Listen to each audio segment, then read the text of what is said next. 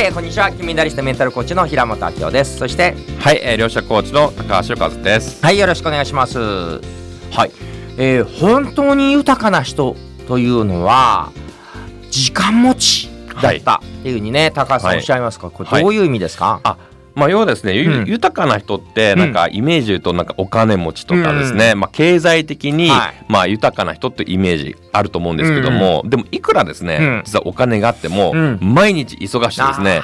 あの遊ぶこともできないし、うん。旅行にも行けないし、えー家族との時間もなかったらこれどうですかね、なきついですよね。なんかお金稼いだ意味ないですよね。そうですよね、うん。まあいくらお金だってもそういう時間が使う意味がないので、はいはい。本当の豊か実は経済的な自由じゃなくて本当の豊かな人っていうのはですね、うん。実は経済的な自由ではなくて、うん。やっぱり自由な時間をうん。いかに持ってるか。つまりこうん。れ時間持ちなんですねお金持ちよりも実は時間持ち確かに。大事なんです、はあでそのためにはですねあのこの労働収入ですね、うん。まあ、これをうん。できるだけこう減らしていく、まあ、多くの方は、えーまあ、時間も時間の切り腕で、まあ、今日ね1日働いたから給与をいただくとかですね、えー、1ヶ月働いたからお金いただくっていうのは多くの方がそうだと思うんですけども、うん。本当のお金持ち自由な、えーまあ、お金持ちの方っていうのはですね、えーもうできるだけ働かない。どうやったら、あのー働かないかってことをいつも考えてます、なるほど。うん。そうするとだんだん働かずにお金が入るような仕組みができてですね、うんうん。結果的に、えー時間持ちになってくるんじゃないかなと思いますね。なるほど。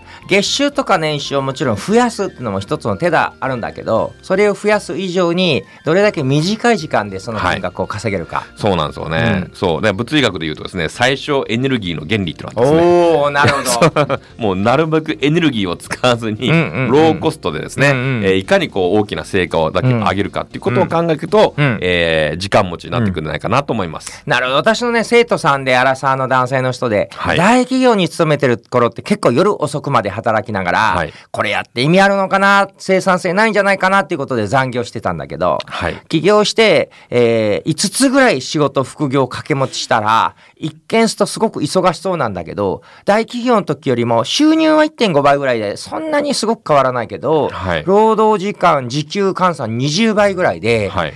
10分の1以下の仕事量うでん収入1.5倍になって、うん子供もねパパがいつも楽しそうで嬉しいみたいに言っててまさにおっしゃる通りですね。はい。